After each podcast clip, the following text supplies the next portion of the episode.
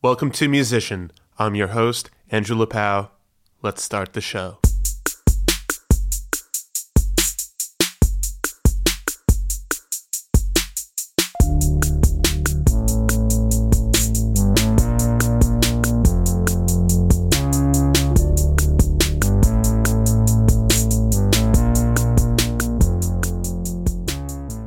Today on Musician, we have my friend Adam Puff, a drummer who plays over 400 gigs a year in the city of Nashville alone.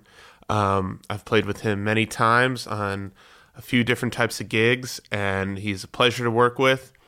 We really get into the topic of working downtown Nashville in this podcast. We talk about a record that he produced, wrote, produced, and performed all himself before he moved to town in 2015.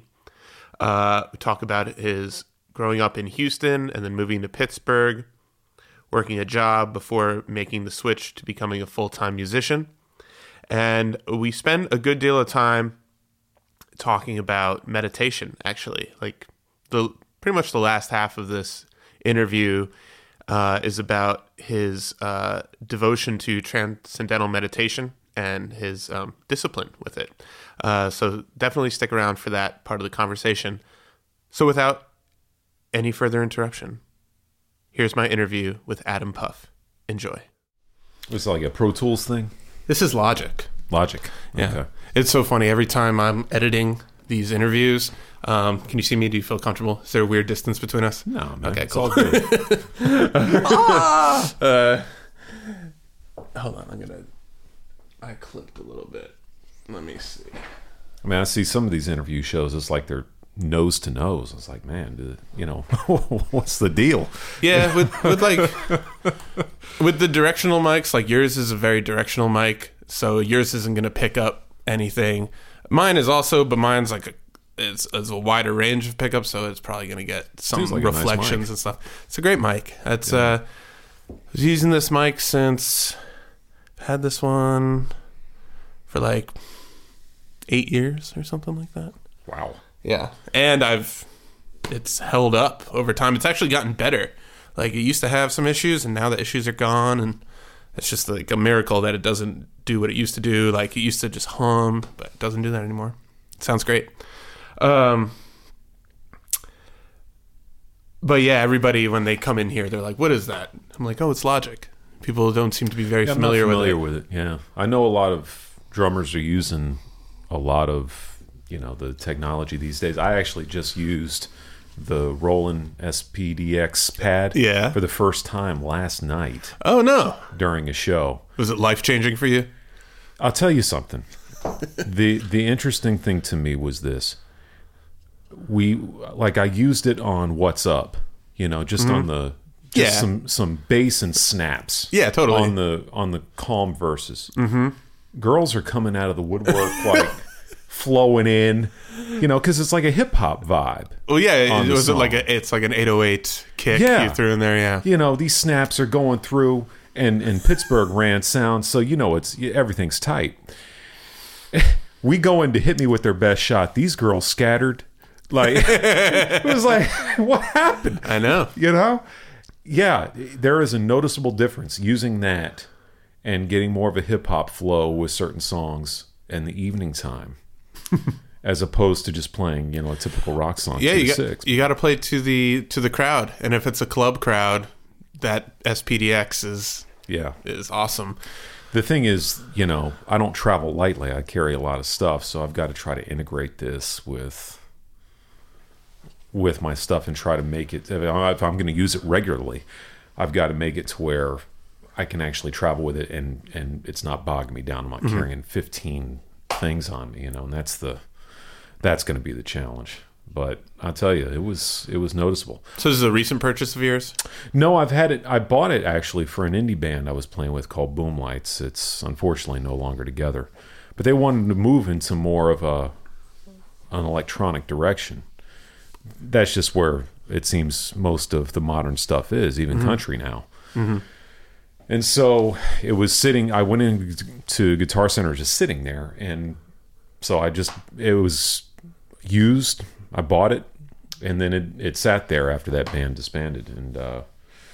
And so now I want to bring it out. I started using a click recently. Okay. I've played probably about 100 shows using that. It was something I found they're pretty easy to do. Yeah, yeah. You know, you just set it up. You kind of, if you have a set list, it's good to do. Yeah, it's all on the iPad. Mm-hmm. So I can adjust it and then, I use my phone to gauge tempos. When guitar players just go in, I can get the tempo, get it close, and then away we go. That's cool. Yeah, you got to be quick like that, quick-footed. But I'll tell you something, man. That's been life-changing. I didn't realize I would like it as much. Playing with a click? Oh, I love it, man. It's great. I'm considering maybe just setting it up.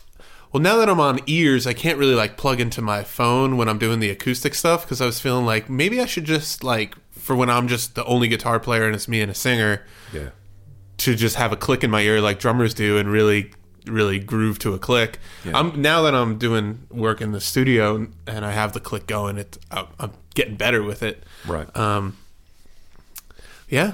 technology, if you use it right, it can make you a better musician. Man, I'm telling you, the thing about it that changed was I didn't realize that. Like on songs, just typical stuff like Fancy or Gunpowder and Lead, I'd be rushing parts and I didn't even know it. And it's not like anyone ever told me or anyone ever had a problem. I don't even know if it was overtly noticeable unless it was to a really trained ear. But that type of thing, it scales you back, or you realize that when you see these tempos, you're playing songs much faster, much slower. And also it's just, there's no more debate. Once it's there and once someone likes it the way it is, it ends all debates now. Yeah, and now you can save the tempo and just call it up every time if the artist you're playing for just likes it like that. Yeah, a little faster, a little slower. We all know those guys come in and they're tempo police or something. No. It was much faster than that. No, actually. It's like Nashville Whiplash. Yeah. Yeah. You know why I pulled you over? Excessive speed. It's like, man, come on. Unless we have a click here, it really is debatable. Yeah. Well, I think in a live music setting, especially if you're playing bars, the tempo can be semi-fluid. That's not the biggest concern. Right. It's really about energy. When you're in a live setting like that, intimate setting. But man, I cannot take when drummers, they treat every gig like it's like a free jazz gig, and they're switching up the feels during the verses, and then when the chorus comes, it just drops 10 BPM, you know? And you're just what? And it's, just showboating drummers.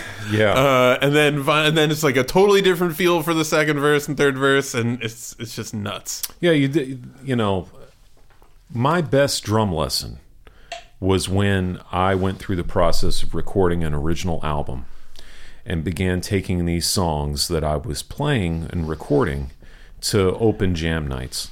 And I would have a drummer sit in behind me and attempt to play along with these remedial chords I was playing, And these drummers would be playing too loud or too soft or rushing things. And it began, I had never really known what it was like when I was being annoying behind someone until that very moment. And I always say the best drum lesson I ever had, the best lesson on dynamics I ever had, was actually being a singer, kind of getting out of the typical environment. I didn't know you sang. It wasn't great. The album's out there. It was under the band name effect of The Letter. Oh.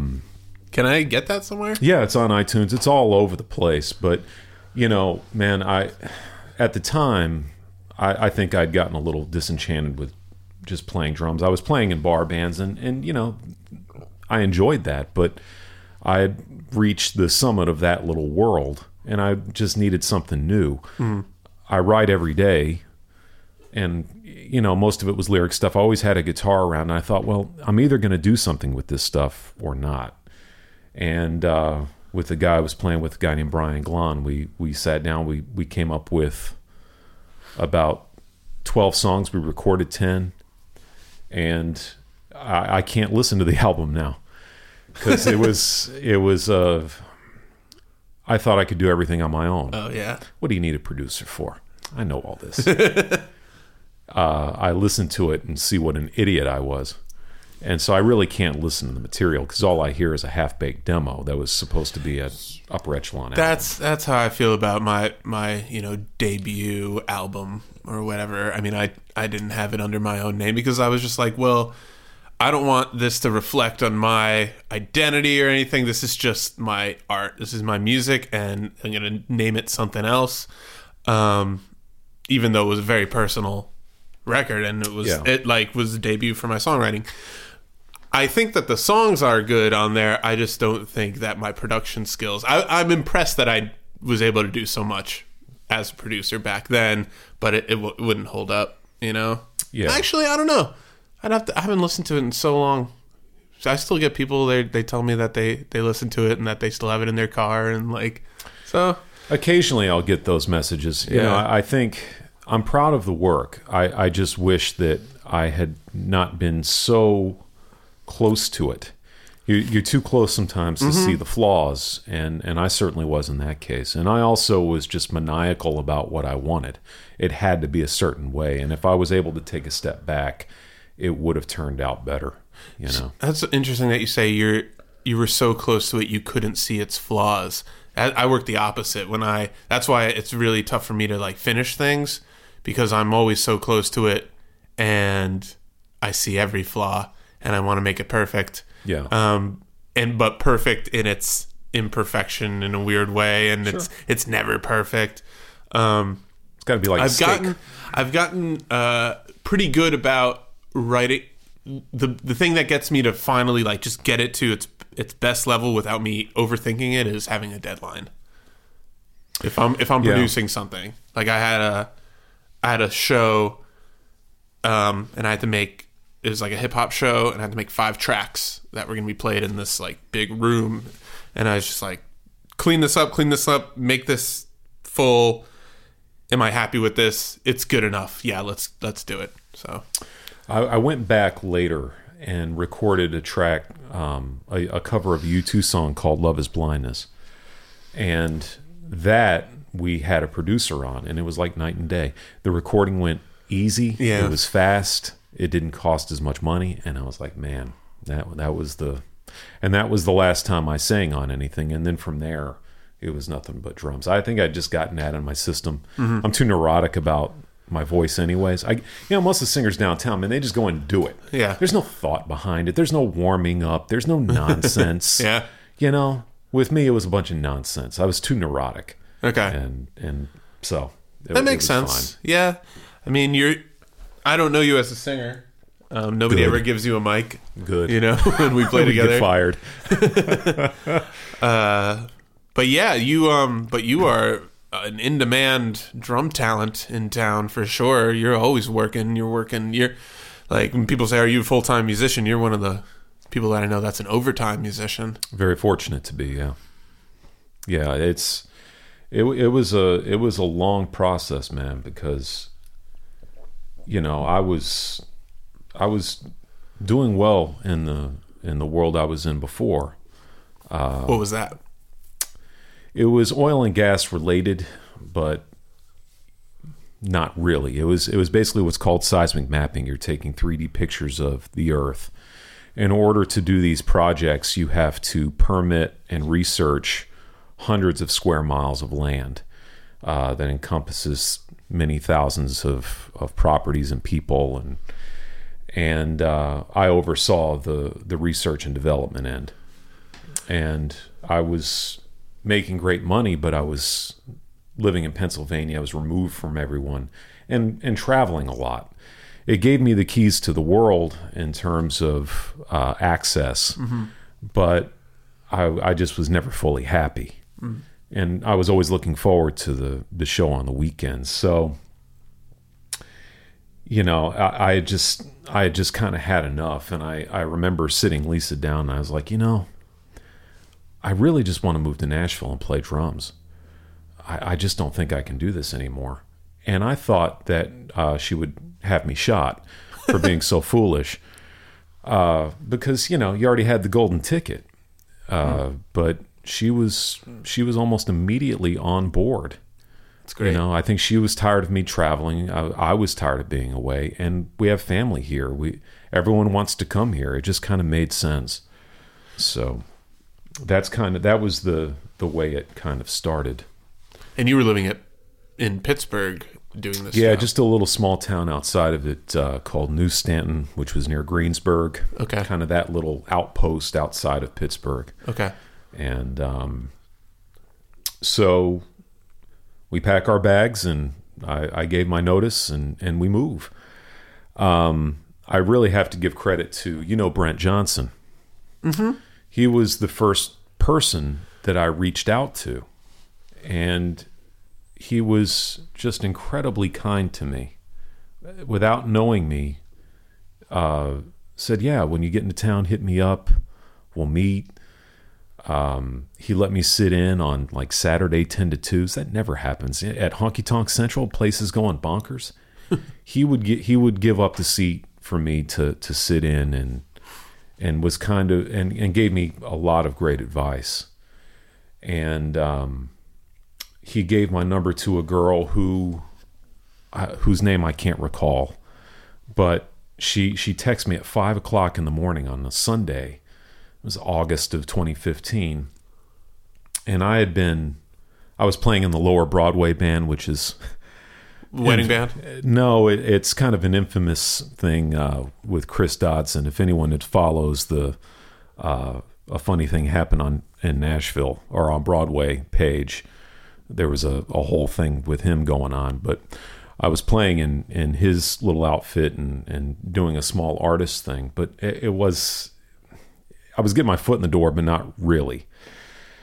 But I get this text at 5 a.m. Can you cover for me on 11/2 at the stage? Sure. I didn't know any material, and who walks up? It's Harold Allen. Mm-hmm. And he was the first person I played a show with. And the only thing I really did well was kind of watch and follow. I really didn't do that well, but I watched and followed, and that's the gig. and I give him immense credit, Brent and him. He had amazing faith in me to just give me a chance, and those shows with him were the best networking anyone could do, because mm-hmm. you got all these players coming in and out, and it kind of went from there. Right on. So you've been in Nashville for how long? Moved here in May of 2015. So it's a little over 3 years now. I, for some reason, thought you were here for a lot longer period of time. It feels that way sometimes. Yeah. I guess it's weird. The days, the way they run in together, and the memories, but there's no practice like it. If you want to play the best you can, go down there. If you're trying to work some new stuff out, like it's good. It's like sitting in a bullpen, I think, or pitching in a bullpen. Yeah. You're warming up, and you're zoning in on your technique and your musicality, whatever it calls for. And if you get thrown, I got called. I played BB Kings the other week, random call to do this private event out there. And it was a very strange type of gig where I just had to play on the fly, and we were playing jazz standards, and then we were playing all these other types of random just things for the crowd. I have no idea what business meeting it was, but it was just like another downtown gig that just threw a lot of new music at me. It was with Will Gustafson. He was playing, and we had never played a gig together, and it was cool trading stuff. Yeah, he's a good player. So yeah, it is really you can't. You just learn that you can only take it so seriously down there, and yeah, you know, the bar band thing. Throughout my life, there was always months of rehearsals preceding it, and you're always building up for that one big show on the horizon. After that, there's usually like a 2.5-year absence from performing because you've expended all of this energy just to get to that point, but. you know, I will say this. I did play with some great bar bands and generated audience, and I was familiar with that, but I was playing mostly rock songs. I'll be honest with you. Like Boys Round Here and Country Girl Shake It For Me, I heard those on the radio, and I thought, this is the stupidest shit I've ever heard. I never would have imagined that I'd be playing it. Yeah. But I think, one, I don't take it so seriously, and two, the way it comes to life to me is through it's live performance. That's where it really comes out. Yeah. But I would come down here. My sister moved here in 2008, and I would come downtown during that time and just sit in band to band, and that's what kind of gave me I could play with these guys, and it just kind of that was one of the other elements about it. But yeah, do I take it seriously? No. Am I serious as hell about it? Absolutely. Oh, totally. There you go. That's healthy. Yeah. When I was gearing up to move, I changed my sights from L.A. to Nashville. My brother lives out in L.A. He's a voice actor. He's doing really great out there, and I've always I've had family growing, that I'd visit growing up out there, and would always visit maybe once a year. And I always thought that, hell, I love this place. I'm going to come out here one day. Yeah. And I just stopped in Nashville thinking I'd spend, just check it out and on my way. And I just never went. I just stayed here. Before moving here, I was like, yeah, I'm going to go play some country music down there. So I learned a lot more Willie Nelson songs that I hadn't really picked up, Waylon Jennings songs. I read this blog about the songs you need to learn in order to play on Broadway. And it was all Willie, Waylon, right? Clint Black, Garth Brooks. And it was all these classic songs. I was like, awesome. Because I'm tired of getting, every time I play a gig, someone asks if I know John Mayer or Jack Johnson. Those are the only two requests you get up in, sure, suburban New York or even New York City. Like, it was just very one-dimensional to me for like what my the audience I was playing up to, right there too.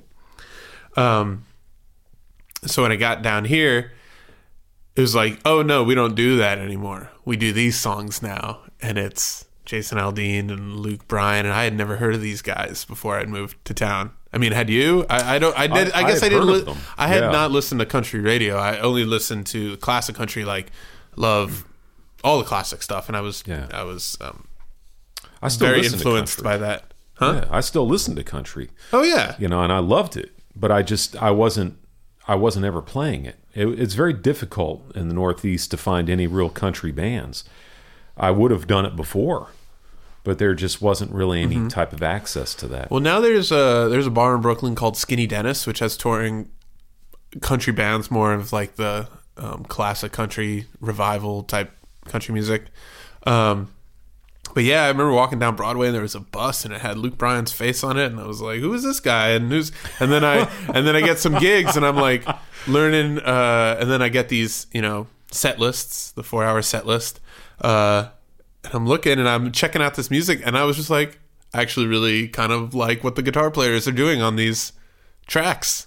So I thought it was going to be more like lighten up and play more tastefully, but it's really like, no, like go balls out on whether it's newer country music or older country music. If you go to Roberts and you see the Don Kelly band, every guitar player that he has playing with him is just like balls to the wall. Yeah, they're ripping it, flying. And I really was, I still am, but at that point in my life, that's all I wanted to focus on was getting my chicken picking together. J.D. Simo was playing guitar for Don Kelly at the time, and that was like super mind-blowing at the time to see the proficiency that guy had. I mean, he's still considered, even Bonamassa calls him the best in the world, and he's just playing, down on Broadway, like, but nobody knows, like you exactly, just walk in and he's one of the best guitar players in the world playing for tips. And he's killing it now. I think it's a very underrated, You know, when I still hear this a lot, that, well, all the good musicians are in Midtown. I just have a hard time with that. You know, there's a lot you can criticize, certainly, about downtown. You know, I've heard. But what's going on in Midtown? Winners, losers, and then what else? You got me. I'm busy enough trying to do what I got to do. I just don't focus on it.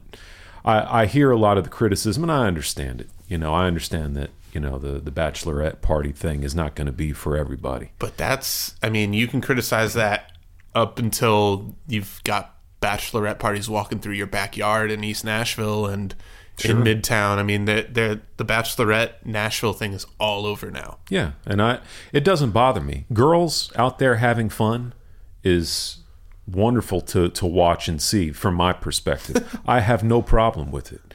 Now, do they always act the best? No, but you know what? Neither do the bachelor parties and a good 10 to 15% of the public anyways. So blaming it or projecting it all on just them, mm-hmm. particularly when it's such an engine of the downtown economy.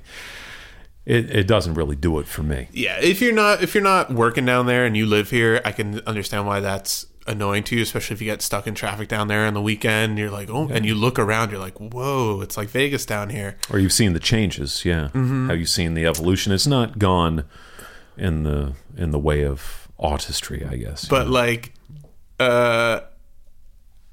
Brooke and I, we were trying to just have a nice dinner at Chewy's on the corner in Midtown and sit outside, and we just saw a pedal tavern and a bachelorette, like it's like a prison bus, and they like almost got in an accident at the stoplight, sure. and it was just like whiz, like in this like quiet corner of Midtown, yeah, at 7, right?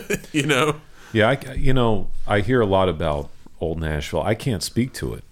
You know, I'm kind of the new breed, and, you know, I know that some of the players I initially began working with, and when I didn't know any material, hated me, you know, because I represented everything that was wrong. You know, I understand why, but at the same time, man, you know, try doing other work. Try doing this full time anywhere else, man. It's not going to happen. I consider myself tremendously fortunate, so I have a hard time listening to what I consider very minimal complaints about bachelorettes. When, man, I can go down there and play for 12 hours to an audience on a Monday. I think a lot of the criticism. There's two things that I think. I think a lot of the criticism comes because people are actually just insecure and a little jealous, and so they'll shit on your profession just because, especially if they're not as successful as you and they're trying to do the same thing as you. Yeah. There's plenty of that type of behind the back type of stuff going on. But also we don't give ourselves enough credit. Like, it's a great gig, you know, to play for really electric live crowds, yeah. Whether they came to see you or not. I did a gig with Shana G over at Nudie's about a year ago, and the Foo Fighters were scheduled to play Bridgestone that night, but apparently there was something happened, a personal thing with one of the members' families, so they canceled the Bridgestone concert. So there were people who had flown from Australia and Europe and from all over the world to come see the Foo Fighters play in Nashville.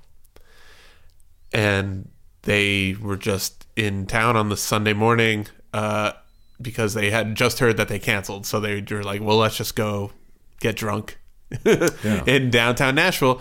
And I actually was in a Lyft ride going down, and the Lyft driver was not looking and got us in an accident by the Omni Hotel, which was like, oh my god, like my adrenaline was on full.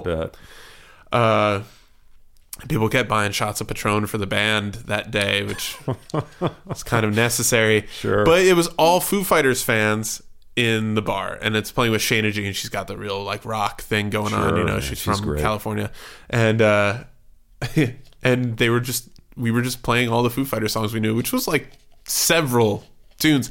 And there was one point where this crowd erupted as if it was a Foo Fighters concert. That's great. And like the, like I almost was like, is this real? Like it's, yeah, it's pretty awesome. You know, it feels so good not to have to be responsible for generating audience.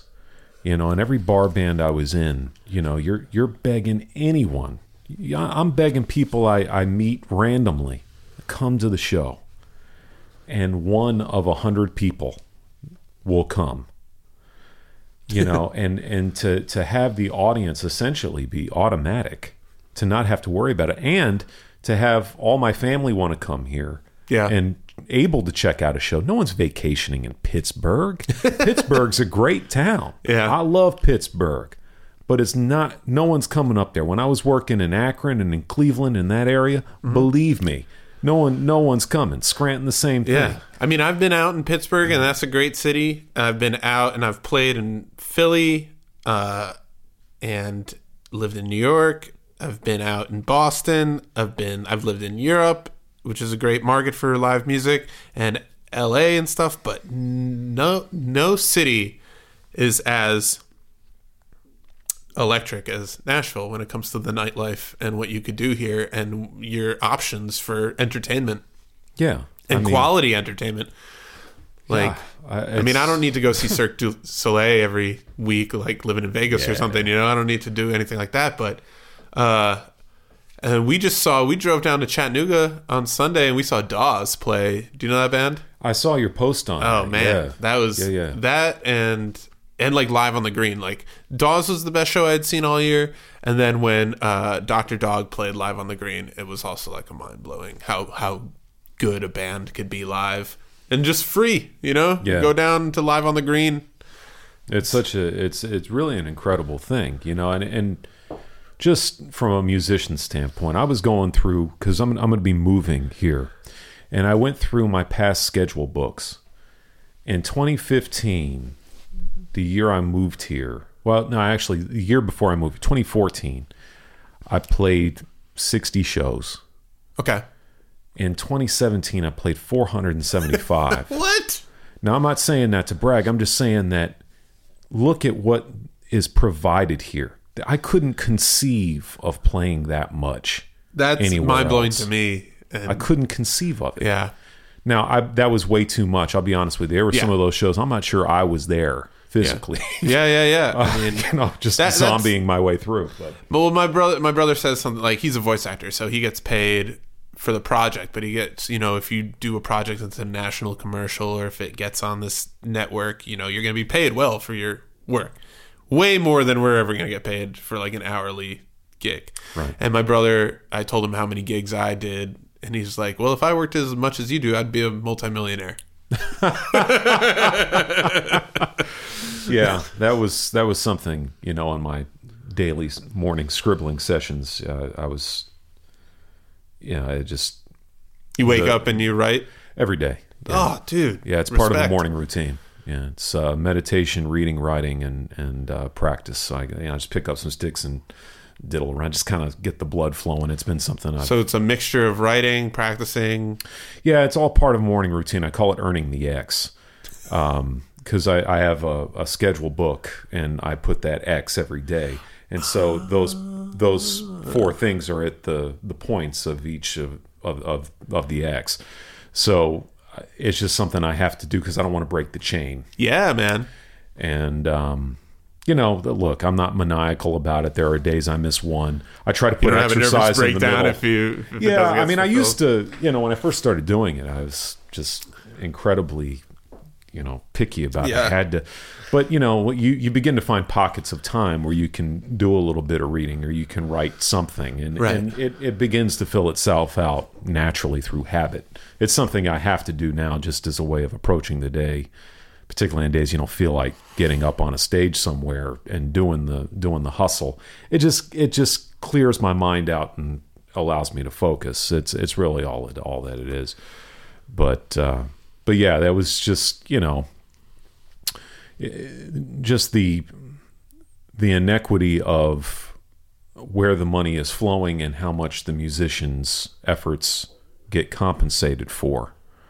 and the gap in that. Well, did you see the Rolling Stone released a statistic report that all the money, 12% of the money generated in the music industry goes to musicians? Right. You know, and the streaming has done no favors that way, certainly. And I'm a fan of it. I mean, yeah. But, I mean, I like being able to have music at my fingertips like that. But yeah, as someone who's a contributing writer and, recording professional, it's hard to tell if your music's going to come to you.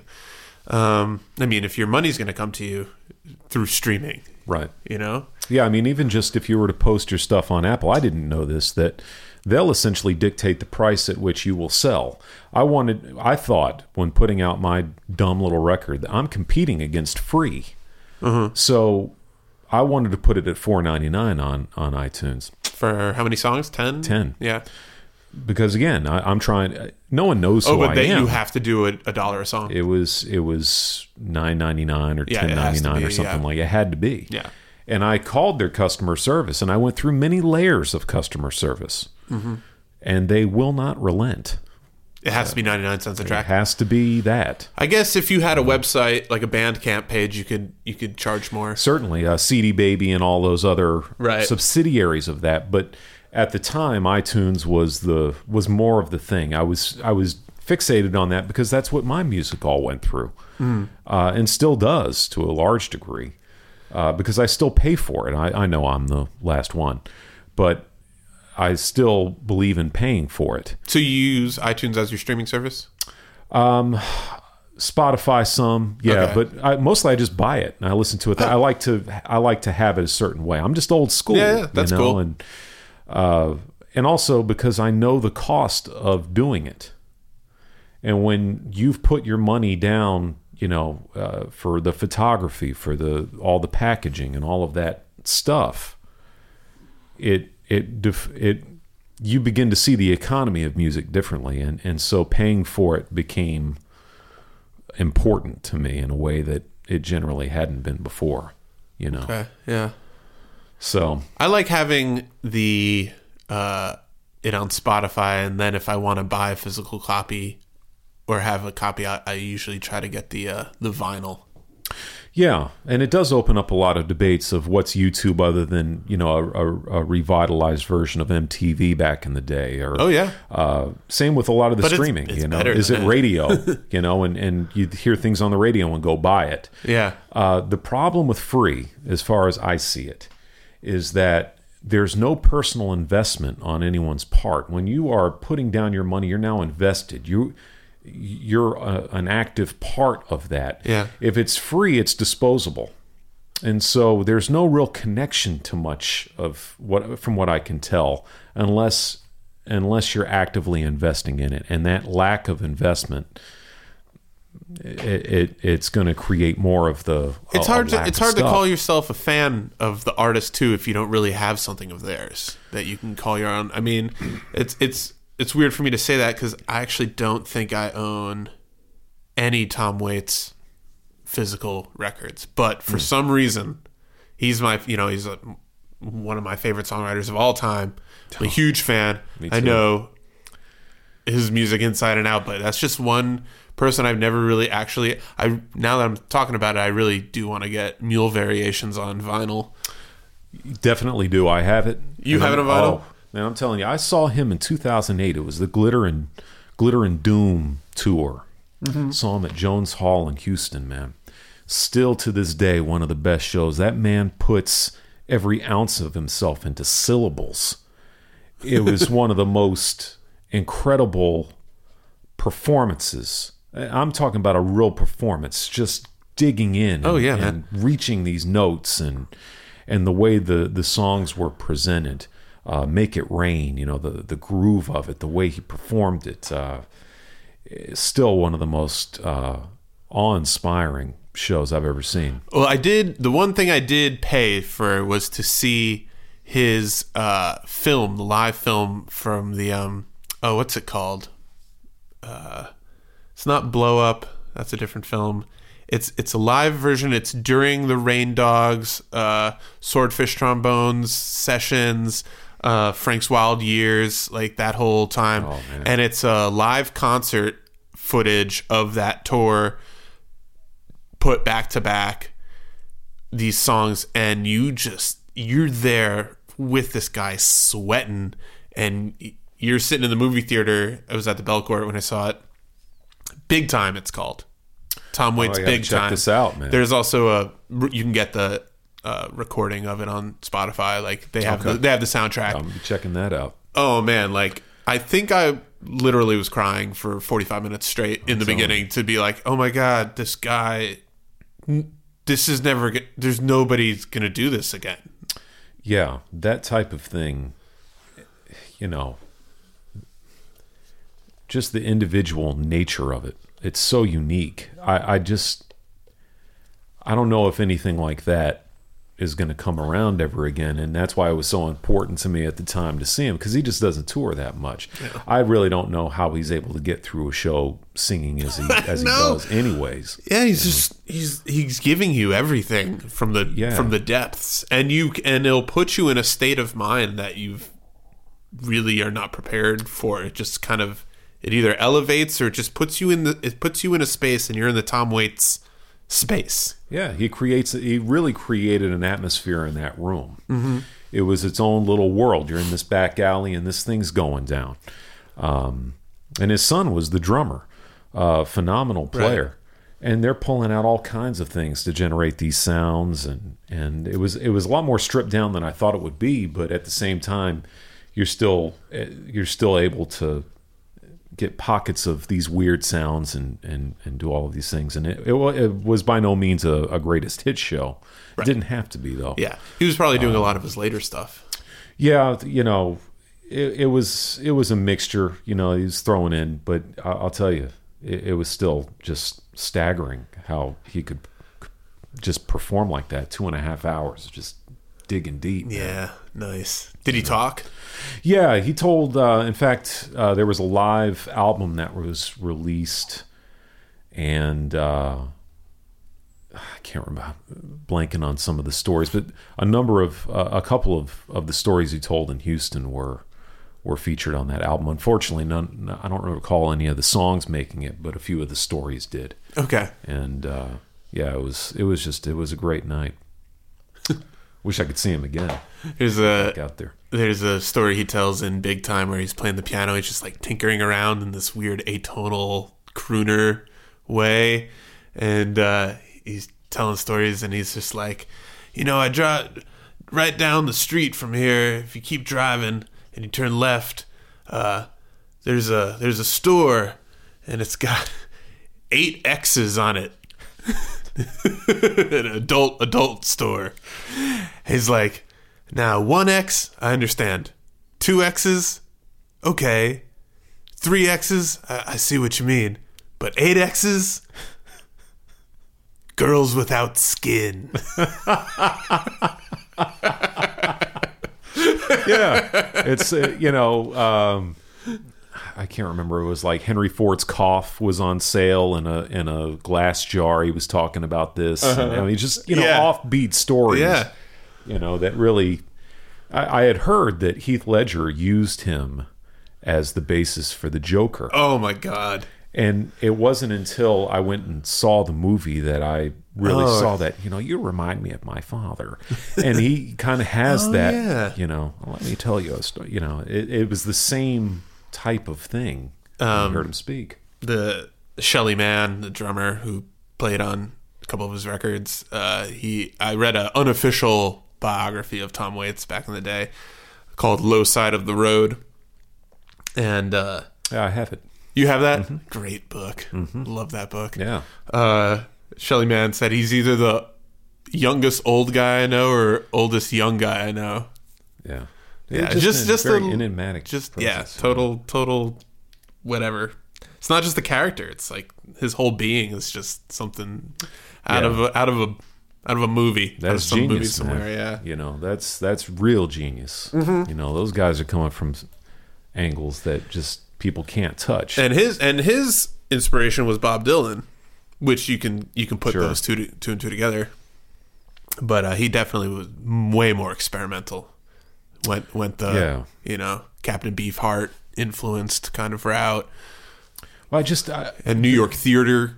Yeah, that, you know, just able to incorporate worlds into the music, a real, you know, sonic visuals in a certain respect, you know, and I think that to me was one of the biggest draws, is that he could just create worlds within the grooves of those songs, and that to me is an astounding thing. What's your favorite record?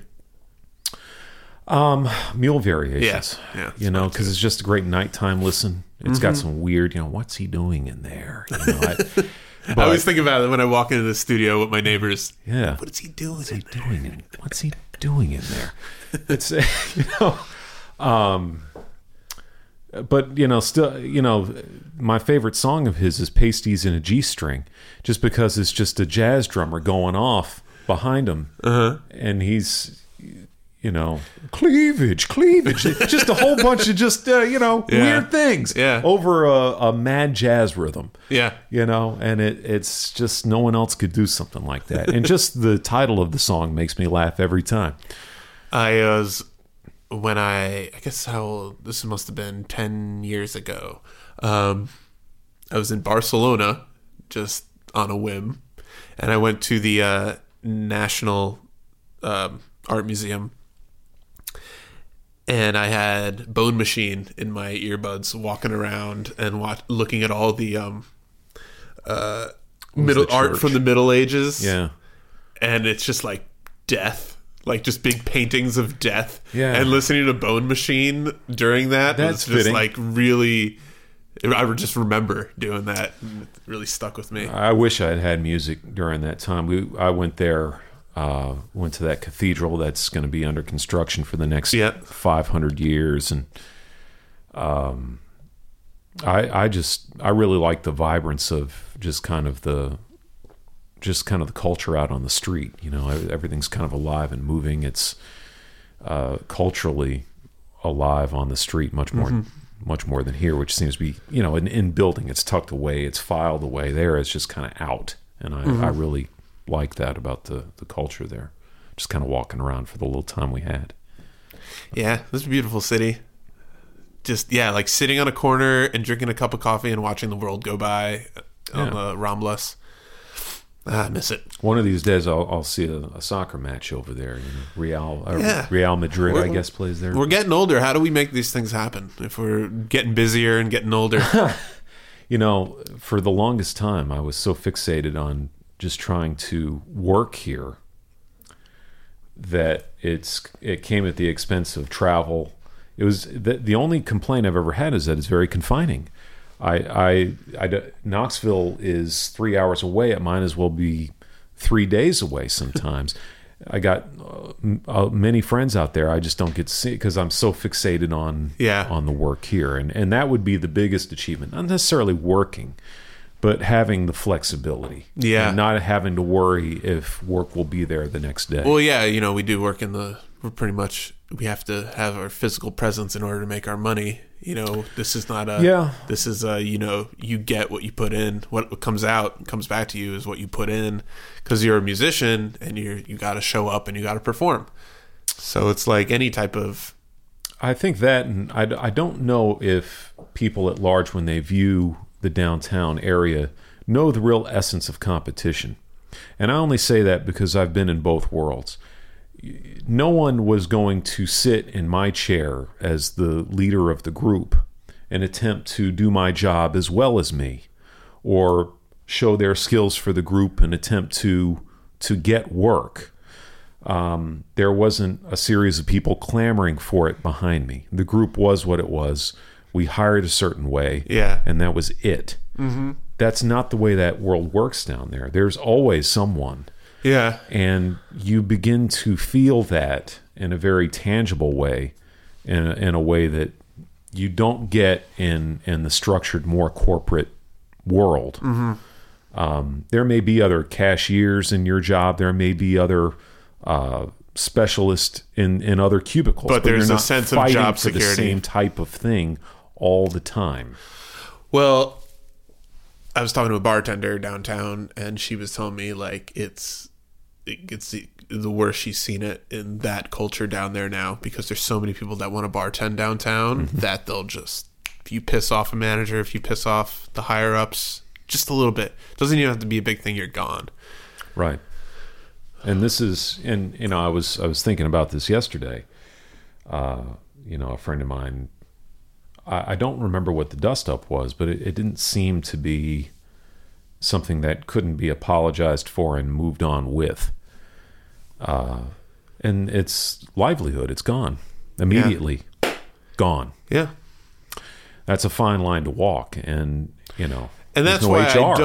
I don't take it crazy seriously, because I think I have a healthy sense of detachment to that type of gig. Like, if you don't want to, like, I wouldn't want to be in a band that doesn't want to hire me, you know what I mean? Right. So it's just like I have a good way of like, okay, that chapter's done, I'm moving on to this thing. And it just, I think it's good, because if you are caught and you're playing in the same thing and you're doing it over and over and over again, it could get redundant. And unless you're just finding something new, or like now you're playing with a click, now you're playing with a Roland sample pad. Yeah, like you're adding new creative things into it. Have to. Mm-hmm. But I also want to, you know, I want to grow. But I think in addition to that, I'm starting a business, and it's called Made in Nashville. And I want to take what we do downtown. There's a big market for it elsewhere. We get inquiries all the time. Do you guys travel? Would you guys? But there's very little in terms of a mechanism set up to take what we do out. So what is your what's your goal with this company? Have a set group of dependable players that we can go and do live events regionally in other states. Mm-hmm. Across the country. We're closing in on securing the equipment and trailers, so we're not beholden to rentals and things mm-hmm. of that nature, lights and things like that. But, you know, also, you know, creating an infrastructure through which we can be fairly paid, you know, working, you know, 4 hours, generating the revenue we do for less than minimum wage. It's obviously not fair. But that's the business, and you can pack the banana somewhere else. You don't like it. Yeah. I want to create an infrastructure where people can be paid fairly. I'm not going to be able to do that within the confines of the business structures down there. I have to look to do it in a way that's my own, because, you know, I don't really know the relationship of management to the stage, in that I don't know how many of them have walked in our shoes. Mm-hmm. I really don't get an opportunity to talk with many of them. My guess would be not many. Right. Or there wouldn't be such a disparity. Mm-hmm. So, you know, I think really I'm in a good position to at least attempt to offer something better. We've done some shows. We traveled here and there, but the work is sporadic. The real goal is consistency. Something, you know, adding to. You have the Made in Nashville gigs, you got the downtown work, you'll have other things, recording. It can be a multifaceted thing for the select few dependable people mm-hmm. who I know will come in, deliver a bang-up job for the higher-end prices being charged. Yeah, you man, know? That's a good idea. If you can find those avenues and those people to talk to that do the talent buying, and you can get in there with and have a good relationship with them, then you can make a successful business. And people are still going to get married, so you know, as long as we can, you know, offer something beyond just a DJ. Right. See, I'd rather just be a DJ for obvious reasons. Play the music I like. These days, it makes sense. The way music's going, it certainly makes sense. And I have no problem with people wanting that. But I do think there's something you're going to get with a live band that totally. A DJ won't, just can't offer you. And for those who are willing to invest in that, and certainly there are some. It's a small population, but they're there. We can offer something that the typical corporate or wedding band wouldn't be able to do. We throw a party every day down there. Mm-hmm. So why not bring it? Why not? People travel all over to be a part of it. Why not make it a part of your best day? And that's the angle through which I'm moving along with this. It's exciting and scary all at the same time, because in order to move a single step, it requires 1,000 actions. You begin to see why I should have just gone to college and just been taking, it feels like an easier route, even though college is tremendously difficult in and of itself. Mm-hmm. It is no joke. Mm-hmm. I wasn't good at it, but I can see why, because the path is laid out much more clearly for you that way than when you're trying to chop down the trees and forge the path on your own. It just is tremendously difficult. I think you got to go and forge the path on your own. I need difficult. I have a strong masochistic streak. I think that's. Maybe it's not like a triumph thing. Like you want to, become victorious at the end of whatever this is that we do. No. Emerge victorious at the end of it. I think musicians want what everybody else wants. They want a sense of financial security. They want to be proud of the work they do, and they want to be able to support a family or whatever they choose to do with their. It's pretty simple. Well, even beyond that, there's two things. One, in this line of work, in my old line of work, no one was ever clapping for me when I walked through the door. In my old line of work, but the other part of it is, I see a way it could be done better, and rather than complain on Facebook, which is the going thing, I don't believe in that. You're either going to step up and look to do something, or you need to hush. And I am going to look to step up and do something. And I don't know if it'll work, but it'll go as far as I'm willing to push, I think. And we've already had some initial successes. It's just a matter of expanding upon it now. So the people who complain on Facebook,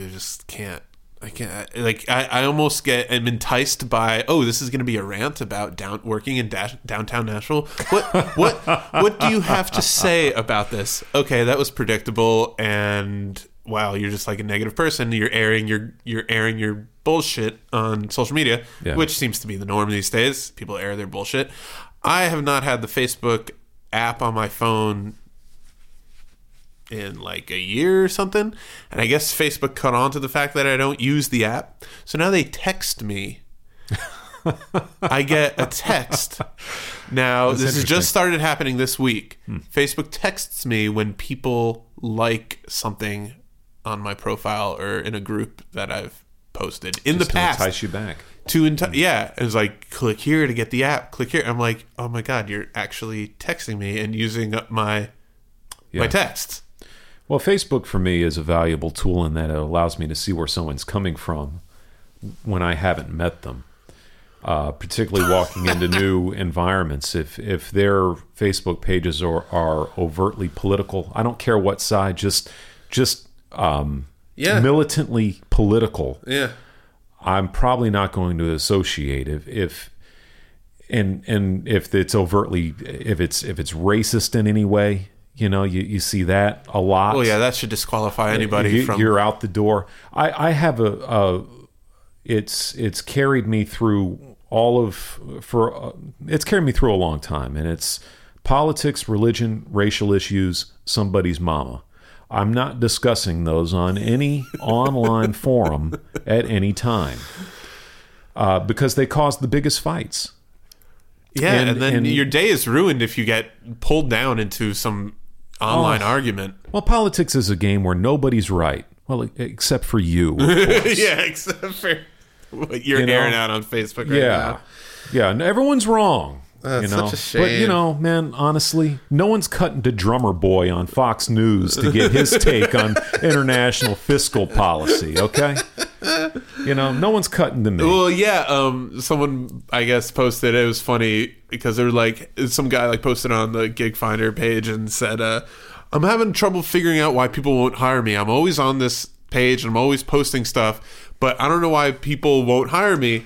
And then I saw like the first comment was like, well, I just looked at your profile and I wouldn't hire you because all you do is post political rants. Sure. I can't take that political rant stuff. And then I see that person in person, and I'm like, I know all of your politics and religious beliefs and how staunch you are about these things, and I know how much you hate me. Like, yeah. And for what I believe, I disagree with your political beliefs to the core, but I still would like to maintain like a gentleman relationship with like professionals in town, but rational conversation, rational and a sense of professionalism. But when I see you like a week later after reading these crazy posts, it makes me feel uncomfortable. Well, that, and we're in the music business. You can, within any business structure, it's not exactly good business to alienate 50% of people before you're even up and running. That's just kind of a lousy business practice. So if you're going to be talking about the big four for me, you're going to be someone who's going to just automatically disqualify most people before you're even getting started. And what are you trying to do? You trying to win an argument? Are you trying to just troll people? And you're trying to push people's buttons, kind of like it's a drunk asshole? It's probably all the above, with a myriad of other factors. Yeah, it allows you to vent. It's a way of venting, but it's just like, oh man, you don't know the anxiety. Like that's why I don't have the app anymore. It's like the anxiety that I get from knowing that my inner something I think or my opinion is out there for people to judge. I just like I can't do it. I'd rather have a podcast and actually have a conversation with someone like this. Sure. Politics is best discussed that way, I think. And really, unless the group is 3 and below, because then it's just people shouting and trying to overwhelm others' opinions and with their own. And you can't really, I don't mind if you disagree. I just want a good, coherent argument. Yeah. And that's why it's difficult. It's not that I won't talk about them. I just won't. It often takes a novel to break down a complex issue. Well, ever since I was a teenager, my dad has had a radio show, and it's a political radio show. No kidding. Mm-hmm. He still has it. And so I've always known that politics is best done like when you're actually in a conversation, talked about when it's a conversation between two people.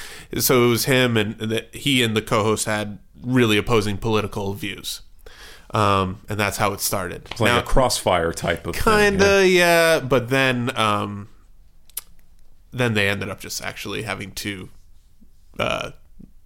not do the show anymore because they would get really heated at each other. Which is kind of cool, which is kind of awesome.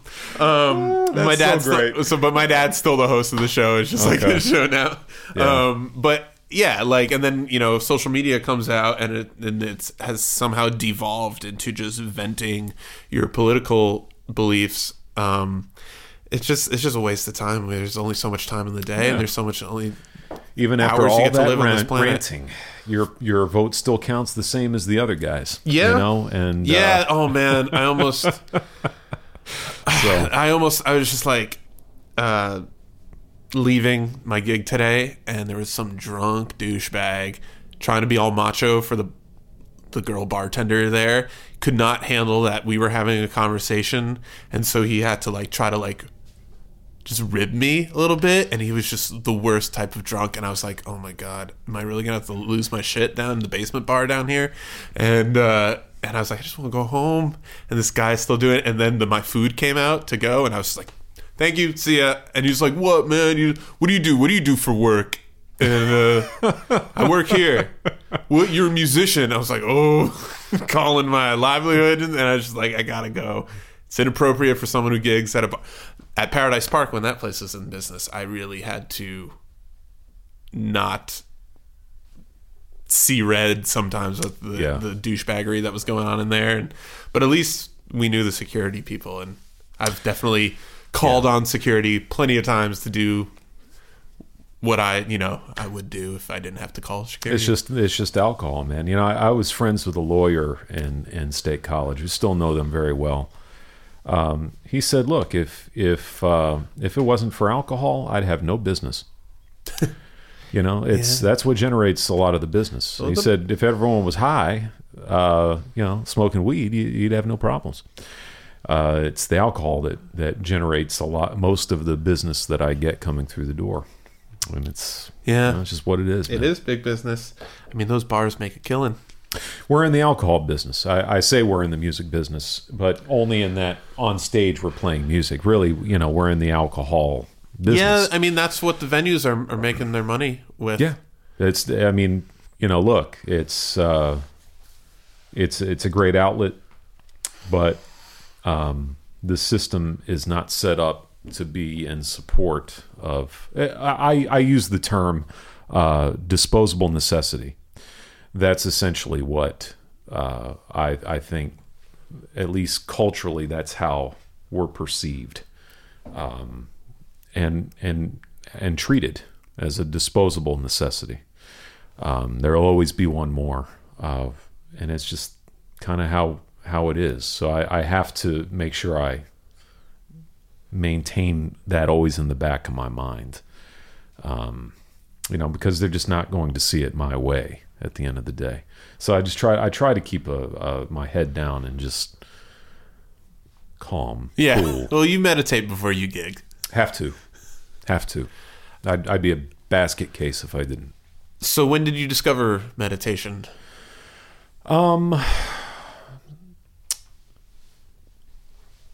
It's always kind of been in the back of my mind to try. Mm-hmm. But I'm a big Howard Stern fan. Baba Booey. Had to throw that in. And he had mentioned it. It was something that... and as I began to look into it, you begin to see that a lot of successful people in a variety of fields all meditate. It's essentially just a way of bringing your thoughts down so they don't overwhelm you with stress or mm-hmm. anxieties or things like that. You'll get carried away by your thought. Right. So just controlling your thoughts. Jerry Seinfeld was another one, a huge advocate of the one meditate? That I do. It's called Transcendental Meditation. Oh, that's what you do? TM? Yeah. Yeah, my dad was into that. And so I was kind of reaching the end of my line, you know. I mean, you got 30 people you're overseeing. You got 30 problems. I mean, you internalize it, whether you... Right. At least I did. Yeah. I am not one of those people so talented at the management game that I don't take on at least some of it myself. Mm-hmm. Oh man, I mean, like getting in that like little spat with that asshole, like that stuck with me for like 45 minutes. It lingers. Yeah. And, I mean, I guess it still is since I'm talking about it, you know. And I think you carry just inequities within you, just rage. And that's a good fuel, but it comes out in ways that are not healthy sometimes, too. In an argument with your girlfriend, right. wife, other people, customer service. So it was just getting to a point where I was like, I've got to find something. You know, the religious side isn't speaking to me. No offense to anyone. It just, you know... And... I had to find something for me. So I began looking at TM. There was a teacher named Marty Kaplan. It was a 4-day process.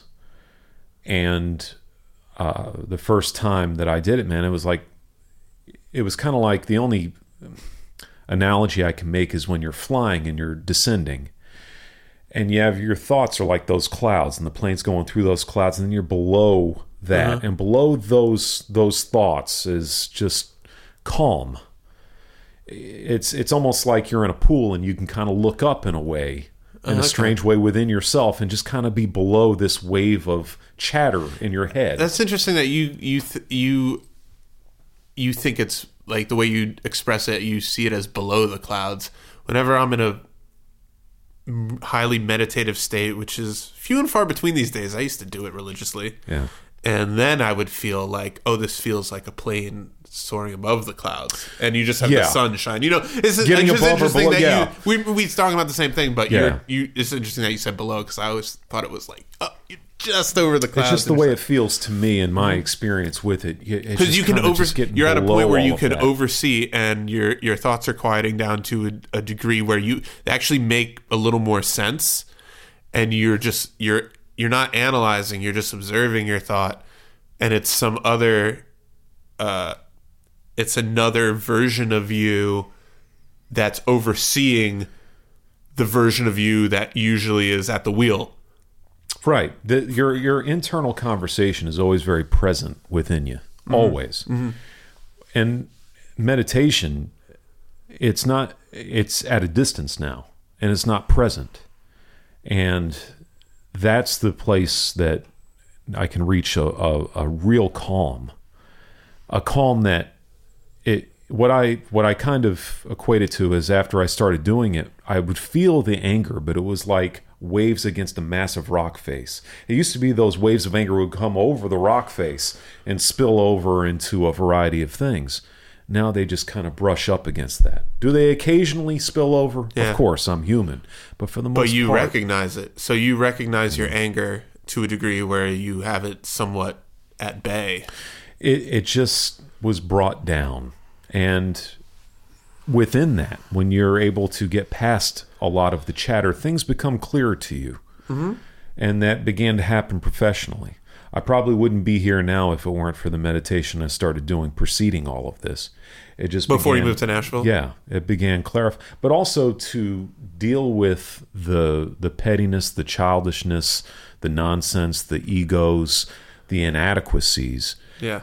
On and on. Within myself or coming from other people. If there wasn't a way to get back to my truck and calm down, I don't know how a lot of guys down there do it, and it's made me understand why a lot of bitterness is there. Oh yeah, because there's no way of really dealing with a lot of the emotional issues you're bound to confront in that environment. And it's been an invaluable tool. It's just a tool. It's just a technique. It's not religious. It's not political. It's not anything other than a technique.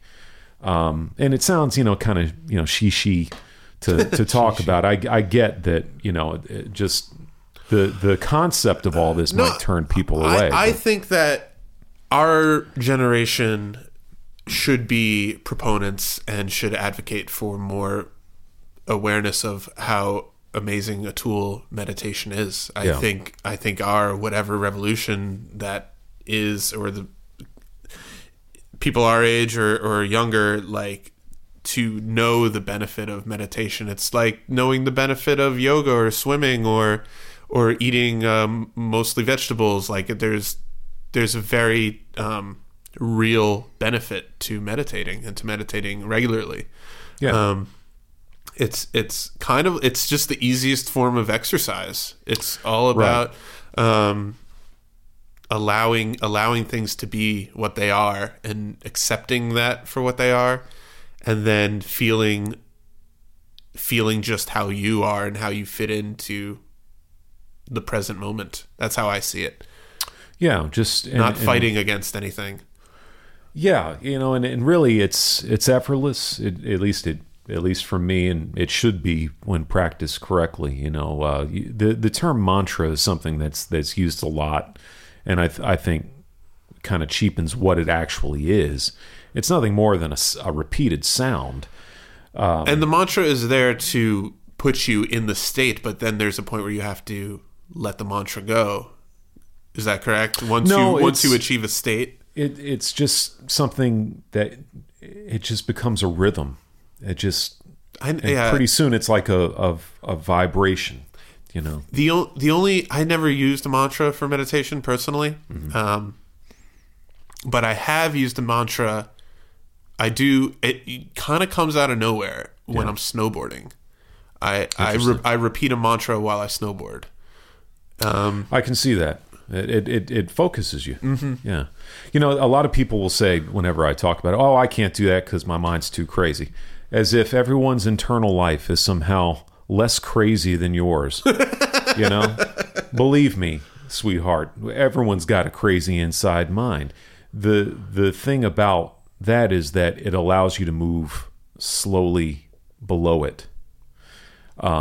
Everyone's mind's going nuts. We're all complicated and at conflict inside. Yeah. Well, people tell me that they think I have such a calm demeanor and that I'm very I mean, I'm just as crazy as anybody, and like I got a mind that spins out of control at times, and I can just stare off into the distance and just be completely lost in thought. So you're a total psycho, is what you're telling me right now. I need to slowly back away. No, yeah, not a psycho. I mean, you do, and that's a great thing. It's a great thing about you. I am not as calm most of the time. I tend to be much more forceful, and and it's just a byproduct, I think, of my parents. Once we dig our teeth in, we got to go and get it. Oh, yeah. It's just everything's a byproduct of your parents. Yeah. I had this theory that your inner thought is just your parents. Like your inner monologue is just your parents talking. Well, like to a degree, way. You know? They installed all the hardware. Yeah, totally. And so they know what buttons to push, don't they? But, look, the best things of my parents, I mean, are in me, and it's great. We pass those, and we all, I don't have kids, but if I did, I would pass certain iniquities down through the generations as they've been passed through to me. I think, and all of those things are unique in every person, what those problems, iniquities are. For me, I just had to find a way to deal with it, and just have different outlets. I was the working out stuff only carried me so far. Right. The writing stuff or playing, the physical exertion of playing for hours, it only carries you so far. You've got to have, I think everyone does, some kind of spiritual foundation or element that is outside of and beyond that physical type of place or world. I just think getting into meditative space is whether or not, like, we get in a meditative space just by playing music, I think. Yeah. That has the effortless vibe of there's some times where if I'm playing through a song and I'm just feeling every little element of it, and I know I don't care if the audience gets what I'm doing or whatever. I know that this is how I want it. It's a way of, I guess music is a way of expressing my meditation. Here's another way of looking at it for me, and it really boils down to something I picked up in a book called The Secret. And it's carried me, it distills everything down, is that thoughts become things. And it's something I even have in my wedding ring, TBT, thoughts become things. It's just to recognize your thoughts, because everything here is a result of thought. Someone had to, this was once a plan on a sheet of paper, this amp, this guitar. It's all here because someone thought it, right? Designed it, and then created everything here, everything we're doing it. So you got to keep your thoughts straight. You got to keep your mind straight. Oh yeah, if you go off the rails, then you can start coming undone professionally. The line is very thin. Yeah. The line between us and some of those guys you see out there on the street mumbling to themselves, it's not that far a leap, man. Well, with the amount of anxiety that's going on these days, just in just the way that the world is now, but also maybe it's social media, maybe it's just everybody is starting to worry about where we're headed. But I've never met so many people now that have such anxiety issues. I think it's furthered by social media. I was having this conversation with Lisa, my wife, yesterday morning, and I said, because we were talking about my morning routine. She had a bunch of things on her mind and interrupted my morning routine. I have to have my morning routine, and I told her, I said, look, I have a rule. There's to be no social media before I go through the morning routine. Yeah. What I found was when I picked up my phone waking up and began looking at it, it was immediate anxiety. Immediate. Isn't picking up your phone when you immediately wake up, don't you think people need, I'm sure that's so common with anybody, is that they pick up their phone. Still do it. I do it. Is that it kind of it's a way of almost starting your computer. Okay, now something has begun. The day's begun. I've looked at my phone. It's fucked up, because you should wake up, and then you should maybe do what you do. Write down your thoughts or a dream journal.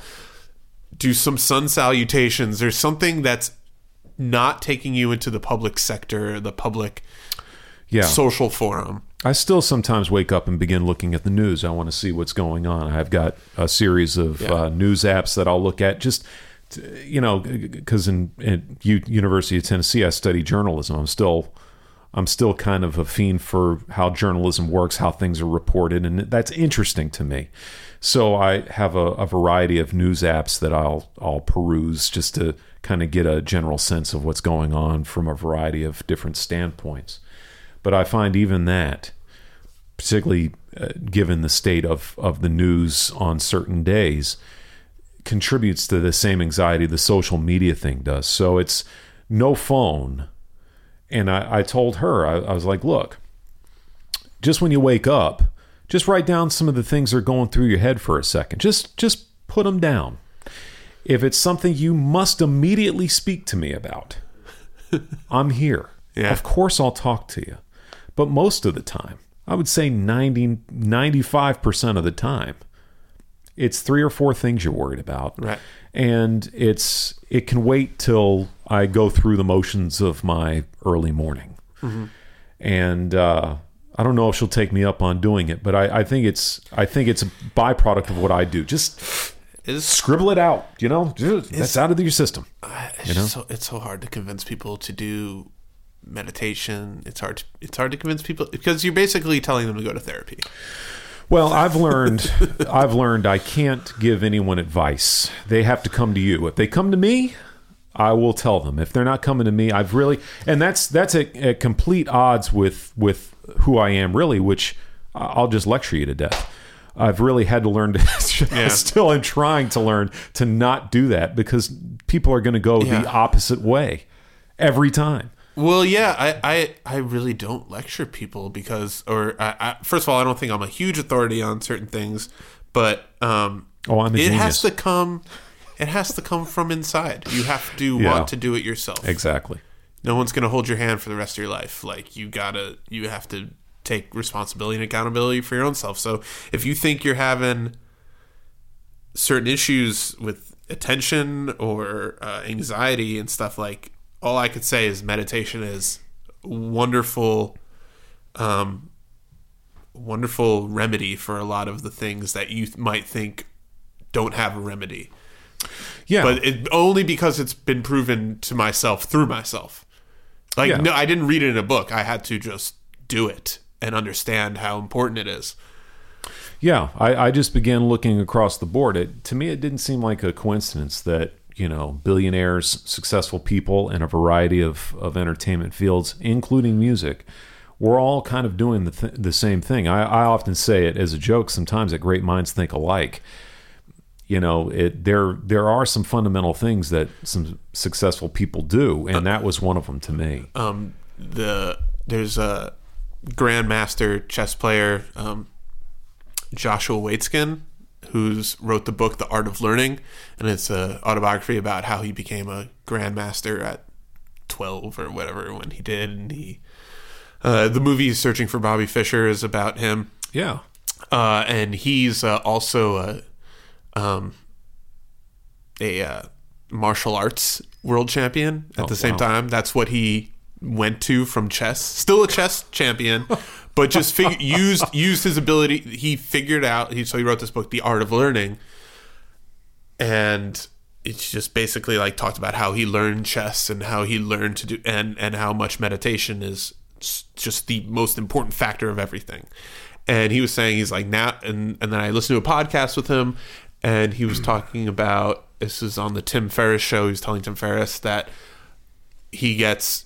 You know, these really billionaire clients. He's like a consultant to these billionaires about meditation. And he said the you know, richest, most successful people he knows, they meditate for 5 hours a day.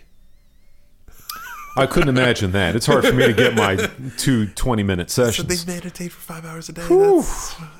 I mean, look, I respect that mental clarity. It must be wonderful to have. And also, they have the luxury of being able to use that time in that way to create a minimal amount of work for themselves and a maximum amount of time to have that self-awareness. I mean, before my phone broke, I thought it was astounding that I'd put in 7 total days over the course of about a year and a half. What do you mean 7 days? Total, like the amount of hours? That's great. That's great. Yeah. That to me was astounding. I didn't know it cataloged it that way. And I'm by no means religious about it in terms of every day 20 minutes, sometimes just 5, sometimes just 10 minutes for the entire day. I just do my best to get the time in. But it has become something that's been vital for me, anyways. That's awesome, man. I'm glad we got to talk about that. Yeah, it's inspiring me to do it more. I've picked it up more, and I'm surprised at how I've taken to it so easily, and I have very little resistance to it. I've always been like that. Yeah. You know, a lot of people are very resistant. I tried to get my mom to meditate one time with me, and I was like, had my eyes closed. And I opened them up after like 7 minutes, and she was gone. She just couldn't do it. Yeah. If anyone's ever, the few people I've talked about it with, only 2 people have ever taken the course on actually doing it. Uh-huh. Most are like, oh, that's cool. And are there any good books that you would recommend I check out? The name is escaping me, but Maharishi Mahesh Yogi wrote 2 books. One was basically breaking down the essence of our very being. It's so deep and profound that it's difficult to read. It's required many rereadings on my part to even comprehend what he's getting at. It's interesting from that standpoint. The other one was his breakdown of the I'm not going to say this right, the Bhagavad Gita. Okay, is like an analysis of it, and he broke that down in a way that is a little more, or basically translated and broke down what was going on within that. It's very that's interesting. Cool, because I have a version of the Bhagavad Gita that's also analyzed, but I haven't really checked it out yet. Yeah, his breakdown of it was very interesting. Catching the Big Fish by David Lynch. He's a film director. Yeah. He's kind of an really advocate for transcendental meditation. Very simple book, very easy to read, and I thought that was a good one too. I thought I was on the right track with it because I heard a talk of his on YouTube, and he was talking about the things you find in meditation. Mm-hmm. And I was like, I feel like that speaks pretty true to my experience with some of the very profound things he was saying. So I really gotta just make myself do it more. I guess I get down on myself if I miss it, and then I just stop doing it. I don't judge it. If I don't do it, it's okay. It's something that's only my own. Right. It's kind of the way I got through my desire to collect things, almost hoarder style, like record collections or book collections. Yeah. You think some way and people are going to care. They don't. Not even a little bit. Yeah. It impresses no one. And that helped me. That profound understanding helped me understand that unless it's meaningful to me, I probably don't need to have it around. Right. And it helped me get rid of a lot of the nonsense that I collected, and now even moving, It's definitely helped. Yeah. So we don't have to move as much stuff. But it's also helped in terms of not judging the process. This is something that's only my own. I'm only having to look myself in the mirror here. There's no meditation police coming in to write me a citation for a lack. Mm-hmm. So I do it because I know that without it, it's going to be very difficult to overcome the day-to-day. Mm-hmm. I'd say stresses. It's not necessarily fear that I'm dealing with, but just the war within, so to speak, and not let the forces of rage kind of overwhelm you. Yeah. And it's a way of kind of keeping all of that at bay. Okay, that's awesome, man. Well, I think we're at the record. Are we? Am I the record champion now? I think you're at the record, yeah. If anyone tries to beat this record, I'm coming back and I'm talking even longer. Okay? Just a note to everyone. Is there anything that you want to tell listeners about where they could find you online or where they could see you play or anything you want to let them know? Well, how about check out the website we built for the business. It's maidennash615.com. Cool. Have a nice little performance video up there if anyone's getting married, needs a great band. We can definitely hook that up. I think that'd be a good place to start. Other than that, if anyone wants to connect with me via social media, I'm not the most responsive, but if I don't view you, as we spoke about, as someone who's an overt problem via social media, I'll be happy to friend you, interact, have a conversation. You can ask anything you want. What's your Instagram? I think it's at w.adampuff. Facebook is W Adam Puff. There's a W there to make me more pretentious. But it's just my first name, William. And I think those are the primary two. I'm really not a huge social media guy. I post very infrequently, but if you want to read a long Rolling Stones concert review somewhere in there, I've hidden, you're welcome to it, people. So awesome. Well, thanks for coming on, Adam. Man, thank you for having me. I really appreciate it. I'd like to thank Adam Puff for coming on the show again. Adam, it was a pleasure talking to you. Thanks for taking so much time getting into all those topics. And anybody who's listening to this episode, if you like this podcast, please recommend it to at least one friend. A little bit really goes a long way in the podcast world. So if you think there is another musician out there or music lover that wants to learn more about, the life or the mental process or any type of, something personal that can be gained from listening to interviews with musicians, please pass this along. You got this on iTunes, Spotify, on my website, andrewlapau.com/podcast. Lots of ways you can listen to it. So please pass it along to anybody you think would be interested in this. And to anybody else who's still listening, thanks for listening, first of all. And just a couple things to think about that I've been kind of pondering since I saw Fire Fraud, the Hulu documentary on the Fire Festival, which just ended up being a huge scam. What does social media mean to you in your life? It's a question that I think people should take seriously, because social media is, a rather new trend in our culture. And between watching that documentary and then catching up on the second season of Atlanta, I kind of really just think social media, is like 99% just bullshit. And I can imagine someone who has lots of fans, like followers, like millions or hundreds of thousands of followers, how that's a really good marketing tool for a famous person. But for somebody who's not famous, is it important to you? Is it what is the how does it balance your life out?